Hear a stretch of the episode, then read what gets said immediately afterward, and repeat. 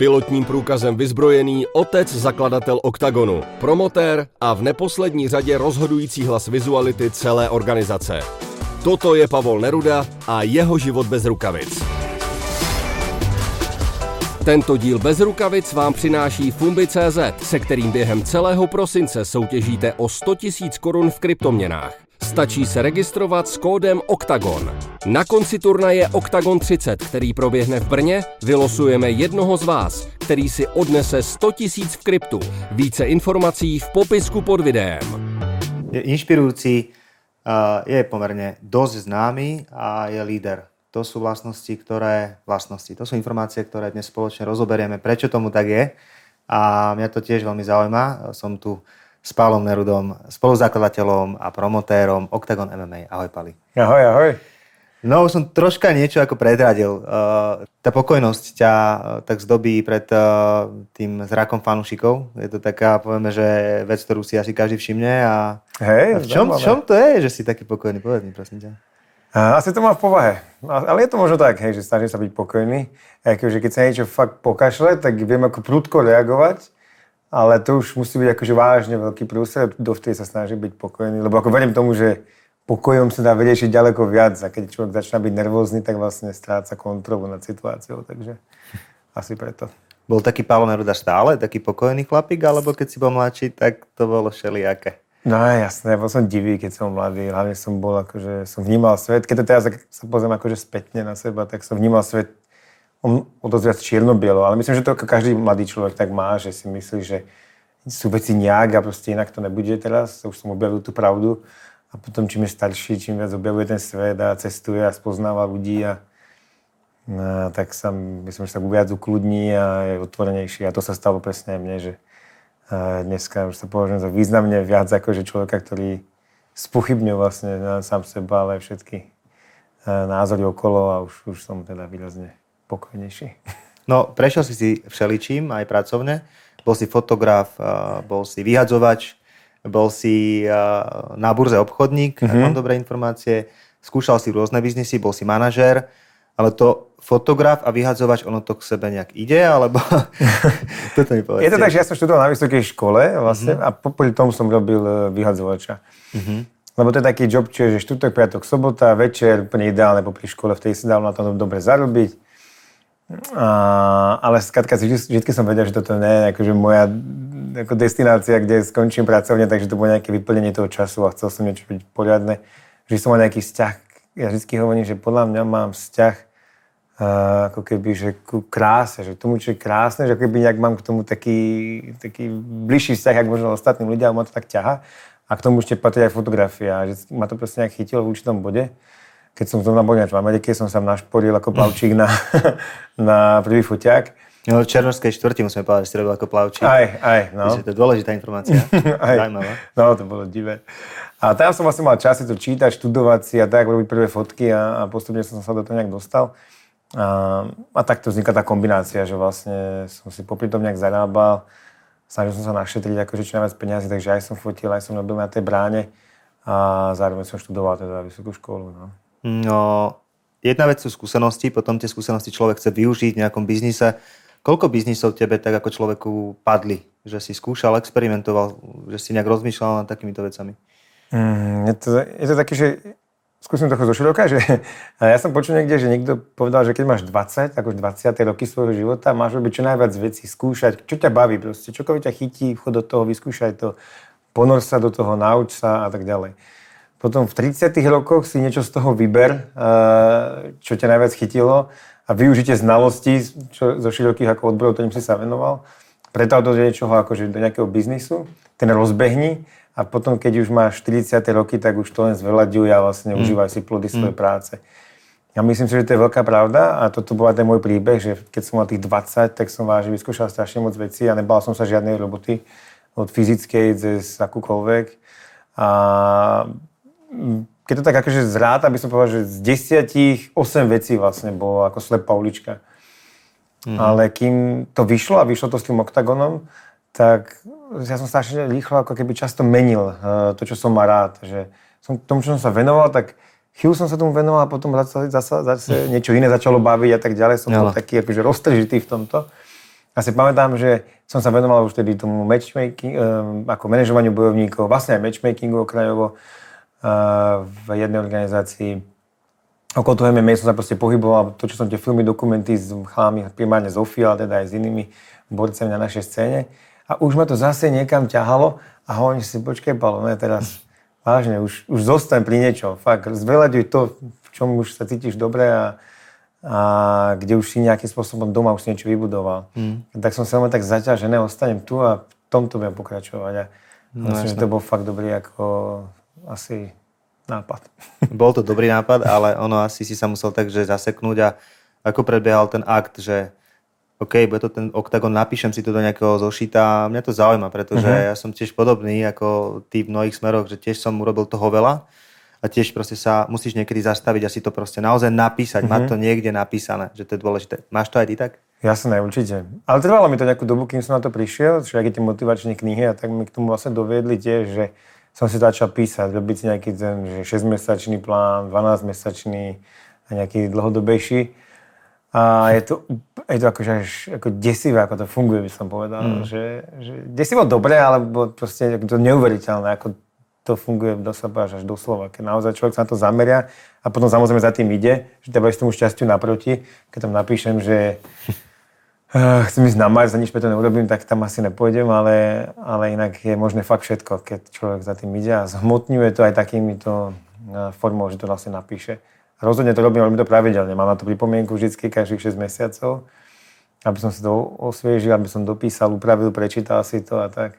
Je to veľmi dobrá je, je, je, to, je to tajne niečo zapísané, alebo to niekto môže aj vidieť, alebo to nejakým spôsobom držíš iba u seba? Nechávam si to asi pre seba, okay, akože okay. sú to také tie moje nejaké secrets a keď chcem to posilniť, tak sa o tom bavím s ľuďmi v mojom okolí, začnem sa o tom rozprávať s ľuďmi, že toto by som chcel to sem mierim, poďme toto urobiť, napríklad čo sa mhm. týka oktagonu, hej, tak mám nejaké ciele, také ja osobné, a to Ondrov asi pozná všetky, lebo sa o tom bavíme. A, a keď to chcem práve posilniť, tak sa s ním o tom viac bavím a už chcem akoby vyťahnuť to ešte viac na to svetlo sveta. A tak to naozaj funguje, no. Kto je Paolo Neruda v oktagone? Teraz sa bavíme tak, že ľudia vás vnímajú ako dvojicu. Viac na očiach je pochopiteľne Ondro, pretože je v, tom, je v tej klietke často sa venuje aj borcom, jednoducho je v médiách viac, ale to je asi tá jeho rola v samotnej organizácii. Aká je tvoja rola? Moja rola je vlastne vnútri tej firmy a ten development ako smerom von, ako keby ďalej to rozvíjať. A nejaká kreatíva. Ako ja, ako ja musím povedať, že, alebo myslím si, že chodím s vážne s divými nápadmi, občas uh, mi to neprejde, keď sa o tom s Ondrom bavíme. A, a to je častokrát aj dobre, lebo sú moc divé možno. Mm-hmm. Ale, ale ako napriek tomu hrozne veci, ktoré sme urobili, ako Octagon vlastne prišli s tým, že mi to nejak napadlo a sme sa s potom dopilovali, on k tomu doplnil to svoje a vlastne už to fungovalo. Čiže jednak tá, takýto typ ten kreatívy a hodne teda ja musím povedať, že sa snažím tlačiť na tú expanziu smerom von. To je mm-hmm. taký nejaký môj veľký osobný cieľ. Mm-hmm. A na to sa zameriavam a na firmu, akože vlastne na ten tým ľudí a tak ďalej, na to správne fungovanie tej firmy Dneska na to máme akože ľudí, sa najímame, ale aby prišli tí ľudia, tak to bol strašne, akože ja som hrozne chcel, aby to tak bolo, aby sme sa zlepšili. A, a je to niekde nekončiaci sa proces, lebo samozrejme, že tá firma rastie tak rýchlo, že my musíme ako keby rýchlo na to reagovať a je to naozaj veľmi, veľmi intenzívne. Je to neuveriteľná škola života. A naopak ten Ondro vlastne je ten, kto je vidieť, ten, kto... Najprv sme boli matchmaking spolu, teraz to robí primárne Ondro, lebo je v tom fakt dobrý on to miluje proste, ja milujem tie kreatívne veci, mňa baví toto, štúdia, veci, proste poďme to robiť, vymýšľať, všelijaké Octagon Days a festivaly a ja neviem čo, a cirkusy a blbiny. A, a on tu je presne v tomto proste výborný, takže časom sa to keby ostal tak, že on robí ten matchmaking a je v tom vážne dobrý. A je tá tvár toho Octagonu na, na tých tlačovkách alebo na, v tej klietke, ak hovoríš, komentuje to MMA Letný svetem vlastne fantastický formát, kde všetci môžu sledovať Čianové v oktagone. A ja som úplne s tým OK, možno, že niekto tak rozmýšľa, že sme dvaja, ja teraz nechcem byť nejak na obraze, ako on, ale akože ja tu presne nemám ako svoj cieľ, ja mám ten cieľ mať akože tú skvelú firmu a robiť skvelé veci. Mm-hmm. Ako takú najvyššiu prioritu, to nehovorím, že to má. Ondro, ale akože takú nejakú jo, jo. moju. A on má zase toto, že to dobre prezentovať, vidieť to a vlastne skladáte najlepšie zápasy. A, a je to tak dobré, lebo je v tom fakt dobrý. Takže ja som s tým úplne ako, že veľmi, aj som šťastný, že to tak je, že je tak dobrý. Čo ti na Ondrovi tak najviac imponuje? Ktorá jeho vlastnosť je pre teba taká, že OK, tak toto toto to musí byť proste, to mám na Ondrovi najradšej. A, a čo vás vlastne spojilo dokopy? Ťažko povedať, čo mám na ňom najradšej, ale paradoxne, alebo neviem, ľudskosť. Že on, e, to, myslím si, že to veľa ľudí nevie, nevidí, vníma ho ako nejakého drsňáka, ale on vie byť strašne ľudský. Vo chvíľach, kedy ja už som, napríklad není ako, že už som, ja dávam tú ľudskú stranu a ja už chcem nejak proste rozhodnúť sa a on vtedy hrozne vyťahne také, akože vlastne kartu také, také ľudskosti a mm-hmm Hrozne moc krát vlastne sa to stalo a viem, že on to tak má, keď pôsobí nejak na vonok, tak on má obrovské srdce. A strašne moc krát sa to už tomu aktore neukázalo. A to mám na ňom rád, že vždycky viem, že uh, to v ňom je. A keď dojde do nejaké akože blbej situácie, tak on to vtedy vie vyťahnuť. Tú kartu ako keby no, svoju. A druhá otázka bola, že kde sme, jak sme sa... No, ktorá je tá vlastnosť a, a druhá otázka, že čo je to pojitko medzi vami? To...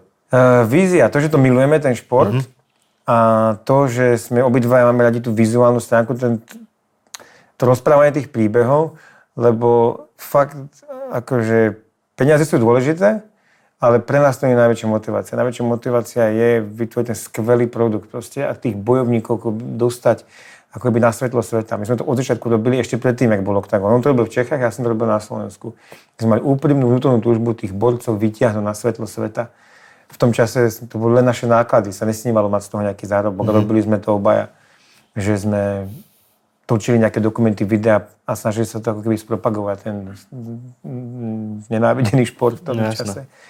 Čiže rozhodne toto, tá spoločná vízia a ten cieľ, že dostať to čo najvyššie a proste nás to hrozne teší. Každý ďalší fanúšik, každý proste, to, že to tí ľudia majú radi, tak to je ten neskutočný motor, že to sa, to sa nám darí. Rozhodne toto.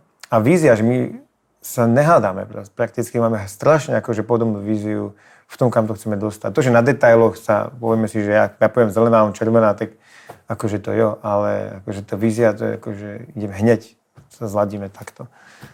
Je dobré, že ste boli na to dvaja, pretože často, keď si sám ako podnikateľ, tak uh, niekedy rozhodnutie potrebuješ, aby ti pomohla žena, lebo vieme, že ženy sú v tomto veľmi dôležité.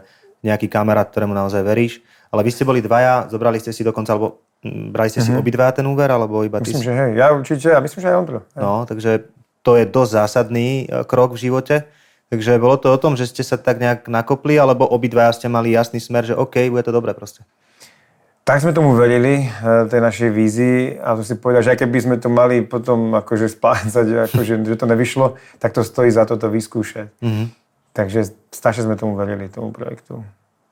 OK. Uh, hovorí sa o tom, že Octagon v roku 2018 na tom nebol práve najlepšie, už keď sme pri tom, že s Ondrom ste riešili situácie aj tie super a potom aj tie menej dobré. Uh, lámal sa chlebík u vás nejak v hlave, že čo bude s tým Octagonom, ako to vyzeralo v tom momente, pretože je to verejne známa záležitosť. Takže ja vlastne o tom docela často aj ho, akože hovorím, alebo čo mi to príde, ako naj, ma to fascinuje, ako to nakoniec dopadlo. Áno, áno.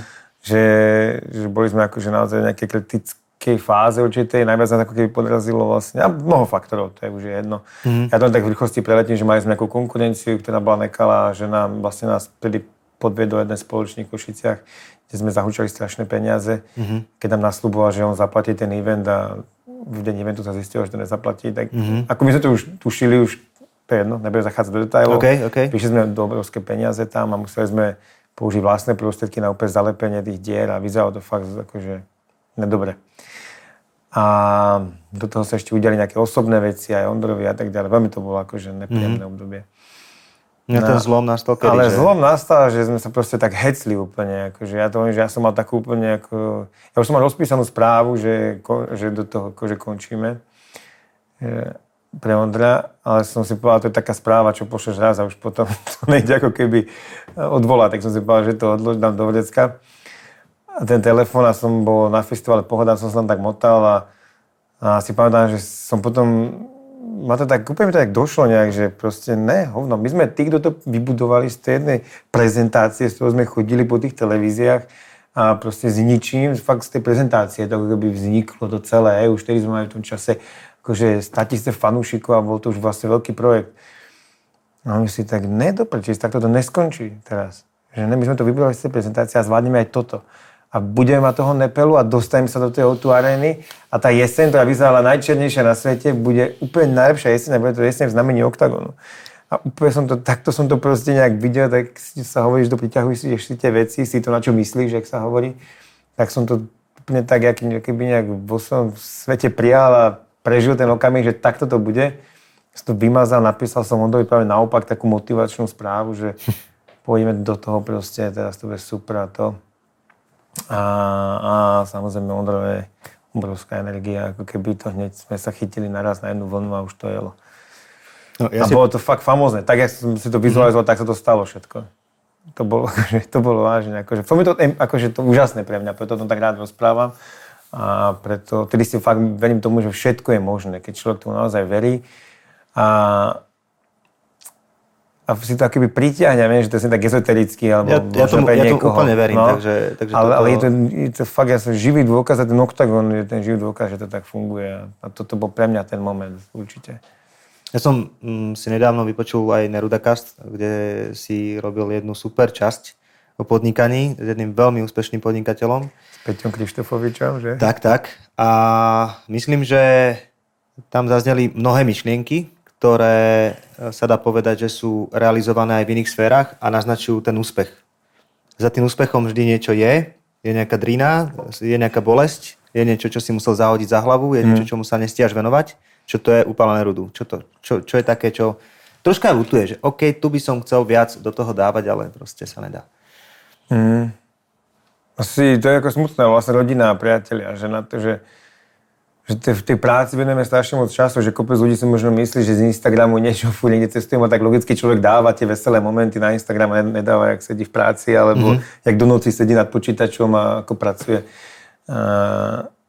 čiže za tým obrovské množstvo práce a času, čas, čas, čas, ktorý vlastne uniká, ale keď milujeme ten projekt proste tak strašne moc, tak je, to vlastne radosť sedieť v tej práci. Ja prídem do kancelárie, ja sa teším, že sa môžem s kolegami rozprávať, že čo robíme nové, jak, ako vlastne každý, každý takýto moment je, je naozaj skvelý. Ale, ale určite by som chcel to ako zmeniť a nájsť, zmanéžovať si ten svoj čas tak, aby som mal čas na rodinu a priateľov, lebo tento život netrvá väčšine a potom by to mohol človek hrozne lutovať. My sme spomínali to, že OKTAGON strašne rýchlo rastie, závratnou rýchlosťou. Mm-hmm. A ty musíš ako ten lodivod e, to nasmerovať tým správnym smerom, berieš odpovednosť na seba aj s Ondrom.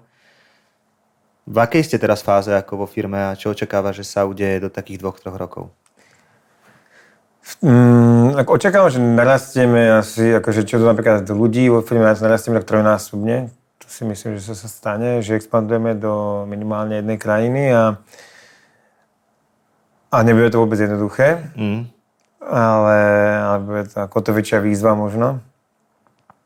A myslím si, že, že teraz ako keby, to bude taký ten jeden veľký krok, tým sa strašne moc veci zmení, ak sa nám to podarí. Mm-hmm. Verím tomu, že áno kedy sa naozaj zapíšeme na tú mapu tej Európy, alebo na tú mapu toho svetového MMA, že ako skutočne ako európska organizácia v takom mm. prípade. Mm. A to je teraz náš cieľ, tu sa teraz nachádzame, chceme spraviť tento krok, mm. vlastne ho už aj robíme. A už si musíme držať palce a klobúky, aby sa nám to podarilo. Keď sa bavíme o tom, že kam Octagon bude mieriť, tak sa bavíme aj o konkurencii súčasnej, minulej, ako si na tom ty vo vzťahu ku konkurencii celkovo? Nebáme sa len v biznise, ale všade. Ako vždy, človeka to vlastne vždycky štve, hej, to si povedzme rovno. Každý by chcel podnikať na úplne čistom poli, kde sám a ako existujú také akože unikátne biznisy a my sme tak trochu v ňom. Ako sme si vytvorili sami vlastný priemysel, tak poviem, samozrejme MMA to existovalo, mm-hmm. ale sme ho tak vyhajpovali tu v Československu, že sme tu ostali sami, aj keď nejaká konkurencia tu bola, hej, teraz možno zase chce byť alebo čo. Takže človek jasne, že je pohodlnejšie byť bez tej konkurencie, mm-hmm. ale akože obecne, nebudem sa vyjadrovať ku žiadnej, lebo si myslím, že tam sú akože Uh, nemyslím si, že to je rovná konkurencia. No, ne, bola nežiadam od teba ani to prirovnanie toho, no, čo... Ale ako obecne konkurencia okay. si myslím, že akože OK a, a je to fér a proste silnejší lepšie vyhráva, takže s tým som akože úplne v pohode. A keby niekto prišiel nejaký konkurent a nás, a nás akože pre, vlastne prekonal, a pokiaľ bude hrať fair, to je mm-hmm. na tom mhm. pre mňa to najdôležitejšie, mm-hmm. tak, tak je to úplne v pohode, bolo lepšie. Je to proste nejaké také zákon prírody, proste skrátka, že, že tak to je. Ten silnejší vyhráva a myslím, že to je vlastne kapitalizmus a jeho podstata a je to tak správne. Lebo nakoniec víťazne lepší produkt. Hej. A, a je to tak OK. A to ja verím tomu, že my sme ten ako lepší produkt, že máme ten fantastický tým a, a sa nám to nestane, že my budeme unikať a budeme stále udávať tie trendy. A, a na jednej strane sme si tú konkurenciu aj stvorili, tým, že sme tu urobili tak populárnym. Strašne moc ľudí, ľudí túži potom mať to, čo my a, mm-hmm. a závidia nám to. A, ale poviem, že závidia, ale možno tiež zahoreli pre ten šport a chcú mm-hmm. to oni sami robiť. Takže nejaké to je prirodzené, že, že sa to nedá väčšine bez tej konkurencie. Určite. Tá konkurencia ona svojím spôsobom môže vznikať, bude vznikať, asi mm-hmm. to neovplyvníme. bude vždy. Takže, takže s tým súhlasím. Aj súhlasím s tým, že som sa stretol s veľa ľuďmi, ktorí, no mať také niečo je úplne že super, že ja neviem, niečo v menšom, a, a vždy ten človek potom príde do hĺbky a zistí, že je to systém, ktorý je prepracovaný, ktorý už má tie bodky na milión bodoch a jednoducho je to celé spojené. A to chvíľu trvá, kým sa to všetko prepojí medzi ja, sebou. Ja by som hlavne povedal, že, že čo mňa štve na konkurencii, ako keby osobne, čo mi vadí, ako mne, je to, že ja sa chcem každý deň venovať tomu, tej kreatíve, tomu vymýšľaniu nových vecí a posúvať ako keby ten oktagon ďalej. Že každý deň by som radšej sedel a by sme vymýšľali spolu, čo bude zajtra. Mm-hmm. A teraz sa musí človek keby utravovať a zabíjať strašne moc času tým, že ako keby je to nejaká konkurencia, čo teraz s tým a tak ďalej. Že... Aj, aj a my to oberáme to ako o čas, ktorý sme mohli využiť na niečo kreatívne. A, aj, ale aj nemusí. Aj no. môže, aj nemusí. Čiže... No, ja som že toto ako keby mňa najviac štve. Aha, okay. že, že, ja svoj čas nevenujem tomu, čomu chcem, ale teraz nejaké akože áno, áno, iné áno. veci. No, tak, alebo ne, ja, ale kdokoľvek akoby v tom týme.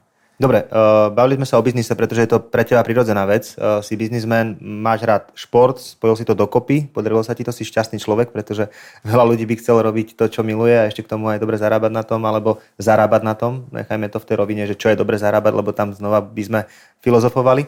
Ale uh, čo ťa najviac baví na tvojej práci, čo je, čo je to gro? Jedna vec, keby si mal vypichnúť, že toto naozaj najviac milujem, keď to idem robiť. Ako ty si sa nás niekedy písal, pýtal v pondelok, že na čo sa najviac tešíš tento deň? tak ja sa ťa pýtam, na čo sa najviac tešíš v oktagone, keď to ideš robiť? Ja najviac sa teším, to je vlastne, víš, zaujímavá otázka. že, takto, čo najviac milujem je ten pocit, keď stojím v tej arene plná ľudí. Mm-hmm. A proste oni sú nadšení, ja tam stojím a proste to je, že to je normálne heroin. To proste chceš znova, vždy a vždy a kvôli tomu to vlastne robíš. Ten najviac rewarding ako pocit, alebo naplňujúci pocit, aby som to nepoužíval anglické slova nejaké. Hej, jasné. Uh, že, že ja, Ondro a ten tým sme toto dokázali, hej, že, že zase. To tak poviem, aj to zase niečom lepšie a tak ďalej. To je ten ako najlepší pocit. Tak to najviac na to celom milujem, ale inak ako takto v dennodennej práci mám najradšej asi také tie kreatívne meetingy, keď, keď proste spadneme do toho flowu zrazu a že vymýšľame nejaké veci a poviem napríklad teraz često tak akože drobnosť, ale tam ma to strašne napríklad bavilo Octagon hra, hej, že mm-hmm. je to taká drobnosť, ale tam som sa úplne ponoril a už sme vymýšľali toto, to, jak to bude a, a jak ten život toho bojovníka v tej hre môže zažiť ten hráč a, a to je také, no, hrať sa s tým stále. No. no, ja osobne dúfam, že si to vyskúšate aj vy, pretože ja som si to tiež skúsil a bola to, bola to zábava Uh, taká, že ani nevieš ako a dve hodiny fuč, zrazu 4 hodiny fuč, takže uvidíme teda. Uh, tešíme sa na to, keď sa nám to podarí dať von, teda keď sa oktagonu a tebe osobne, lebo to je tvoj nápad, ak mám dobrú informáciu. Jo, ale pracuješ na tom s celý tým. Dobre, jasne, dobre. Jasne. To je Palo Neruda, proste stále to rozdeluje tie, tie dobré veci medzi ostatných.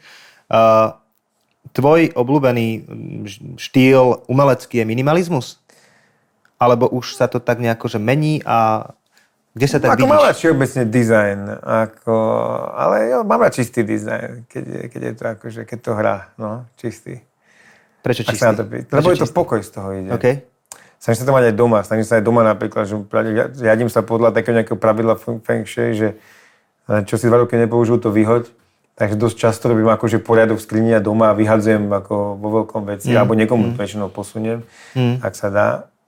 A mám rád proste, keď je priestor čistý, ne, ne, nevyrušuje vlastne človeka a vtedy má aj akože podľa mňa pokojnejšie myšlienky človek. No, uh, sloboda asi podľa mňa ťa veľmi láka. Minimalizmus sa naozaj spája s tou slobodou. Uh, ja poznám taký príbeh o obuvníkovi a tom bohačovi, neviem, či, či vieš. Ne. Ale je obuvník, ktorý si proste píska pred svojim obchodom, zarába, niečo zarobí, aby prežil a ide bohač okolo a povie mu, počúvaj, ja už nevládzem. Už nevládzem proste mať toľko peňazí, že ja ti to dám a a ty mi vlastne pomôžeš. Tak samozrejme obuvník zoberie, ale schová si to doma a proste každý deň je teraz nervózny z toho, že či mu tie peniaze niekto neukradne. Teraz zistí o, o týždeň, že si vlastne vôbec neužíva život, že len striehne na to, kedy mu to mhm. ukradne mm. niekto a vráti to späť. A pointa je taká, že ten minimalizmus má byť o tom, že si ten život začať viac užívať a cítiť, cítiť sa slobodný. Keď sa niekto cíti slobodný, že tie peniaze má doma a nebojí sa o nich, mm. tak je to fajn. Ale pokiaľ nie, tak nie. A to je asi, to je asi aj to, že chceš robiť to, čo ťa baví a no, aby si bol slobodný. Jo, to je pre mňa najvyšší princíp. Ja milujem motor, jazdu na motorke, milujem e, plaviť sa na plachetnici a všetky takéto veci, ktoré sú spojené lietať na lietadle, ne preto, že by som mal rád akože nejaké luxusné veci, vôbec to môže byť pre mňa úplne stará bárka mm-hmm. a obyčajná motorka mm-hmm. a obyčajné lietadlo, takže ale ten pocit tej slobody, toho, že naozaj proste si, ten pocit, ak ide, že si slobodný, to vtedy na tebe, o tebe a to je, hej, to je to žitie v tom okamžiku, v tej chvíli asi a to je ono, no. Ale hej, pre mňa je to najviac. A vždy bolo celý môj život. Aj v škole, keď som bol ešte malé decko, tak som už rebeloval zo školky som utekol, lebo som nechcel tam spať, lebo boli nejaké pravidla.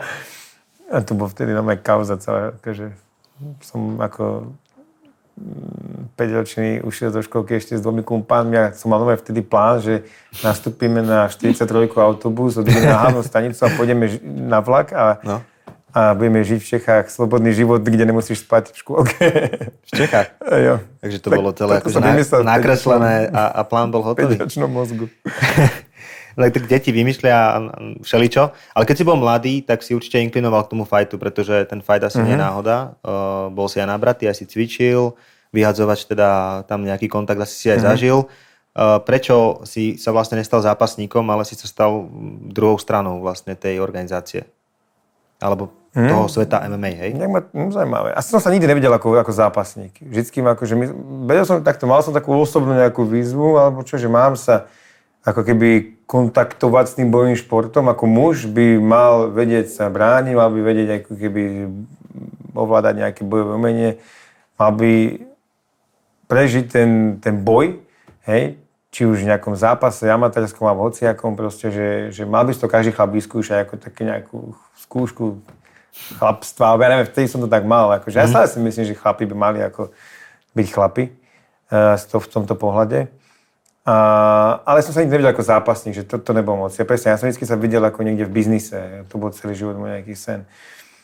A robiť nejaké fakt naozaj veľké veci, ktoré majú veľký dosah. A, a v tom som sa videl ako nejaký biznismen. A, a ten bojový šport som si zamiloval a ma to strašne fascinovalo a prišiel mi to ako úplný olimp proste športu ako obecne. Mm, konkrétne to MMA. Jednak, že to je najnáročnejší bojový, bojový šport, dá sa povedať, na svete, čo má najbližšie k tej reálnej bitke. OK, dneska máme nejaký bernakl a tak ďalej, ale e, berme ešte taký ako keby normálny šport. Mm. A, a je to aj iné športy, rešpektujem veľmi, tenis, hokej, futbal, je to absolútny top a sú to najlepší ľudia v tých daných oboroch a je to nesmierne ťažké, dokáže to len pár byť na tom vrchole a tak ďalej ale tam, tuto je ešte plus teda ten fyzický stred a to, to mi príde, že to je neskutočne fascinujúce, že idem podávať špičkový ako športový výkon a ešte ma pritom niekto bude byť do hlavy. To je taká, taký nápor na ľudskú psychiku, fyzičku a všetko, že, že to hrozne obdivujem vlastne všetkých tých našich bojovníkov a preto chcem, aby to ľudia videli. Preto chcem, aby ma teší, keď lieskajú tomu Pilátovi, Kozmovi proste a všetkým tým našim bojovníkom a, a vážia si to, čo robia, lebo ja si myslím, že to je hodné tej úcty a vlastne toho potlesku. Určite. Tu ťa troška preruším, pretože si spomínal bojovníkov, spomínal si iné mená ako tie, ktoré sú často napísané v rôznych konverzáciách, pretože čítam si komenty občas. Uh, nie je to vždy dobré, ale čítam si to, aj na niečo, čo ja urobím napríklad. A ľudia často píšu, Octagon uh, vytvoril Vemolu a nič iné nečítame, len Vemola a v kuse Attila a v kuse dokola len o týchto fajteroch sa bavíme. Aký je pohľad z tvojej strany? Pretože je to trošku inak, čo môžem zase ja povedať zo svojej skúsenosti ako novinára, že noviny si, médiá si vyberajú tých ľudí. A je to proste jednoducho tak, skrátka, že samozrejme ja to tak nevnímam, tak to nevnímam to, že by sme sa venovali len im, hej. Snažíme sa aj my rozložiť to portfólio bojovníkov, propagovať ostatných, točíte príbehy, konec koncov kdokoľvek si prejde náš YouTube, tak vidí, že tam je pomaly o každom bojovníkovi nejaký príbeh ale je logické, že dáme najväčšie svetlo, zasvietime na tých, ktorí sa vedia najlepšie prezentovať, ktorí nám idú naproti tomu svetlu, mm. ja to tak poviem. Mm. A, a toto Saša fighterov nechápe, cítia sa ukrivdení, že, že prečo viac dávate niekoho a menej mňa napríklad. Ale vždy je to aj o tom, že mu treba ísť naproti tomu, lebo častokrát tí, ktorí sa na to sťažujú, sú tí, ktorí povedia, že ale mne sa nechce ísť na natáčanie a teraz ma neutravujte a, a proste ne, sú takí akože málo ochotní. Mm-hmm. Tak ale tu je potom, poviem príklad toho Vejmolu, ktorý je ochotný, ktorý je okamžite vidieť, ktorý na tú kameru hneď s ňou rozpráva, hneď komunikuje s tým publikom a už ako keby tam sype nejaké zaujímavé veci, zaujímavý obsah a, a všetkých nás to baví ako sledovať. A tak ako hovoríš, médiá si vyberajú, to už je druhá vec, že, že je, jednoducho tí fanúšikovia si to vyberajú. Oni na to klikajú ako keby najviac a oni, to je to potom ako keby, kam to celé smeruje, to čo je najviac vidieť. Ešte ti dám jednu otázku, ktorá, ktorú som si položil ja na vysokej škole, keď som sa rozhodoval, čo budem ďalej robiť v živote. Hovorím, že média. A že na čo chcem mať odpoveď. A tá otázka je, či médiá vychovávajú ľudí, alebo ľudia vychovávajú médiá. Ty ako biznismen, ktorý si prešiel komunikáciou s médiami a nejakým spôsobom musíš aj aplikovať nejaké vzorce, ktoré asi už máš v oktagone, ako to vnímaš ty? Myslím, že to je asi vzájomné, že to, to je neud... ale určite akože Myslím, že je to ako vzájomne prepojené. Určite to obojsmerne funguje, tento ako vzťah.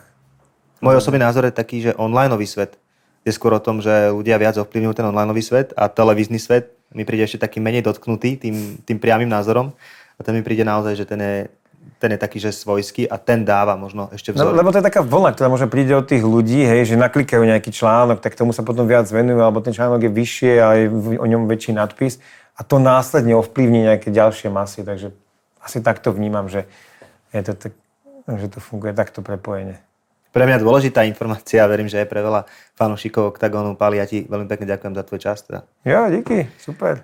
No, držíme ti palce hlavne, aby ti to išlo naďalej, aby si robil správne rozhodnutia, aby si zapisoval čo najviac nových vecí do notesu a niekedy nám niečo prezradíš. Teda. Dobre, dobre, teším sa ja. Ne mne, ale nám. Je to tak. Dúfam, že vás to bavilo, pretože si myslím, že sme dnes povedali strašne veľa zaujímavých vecí a strašne veľa zaujímavých vecí povieme aj v ďalšom dieli bez rukavic, tak sleduj. Čauko.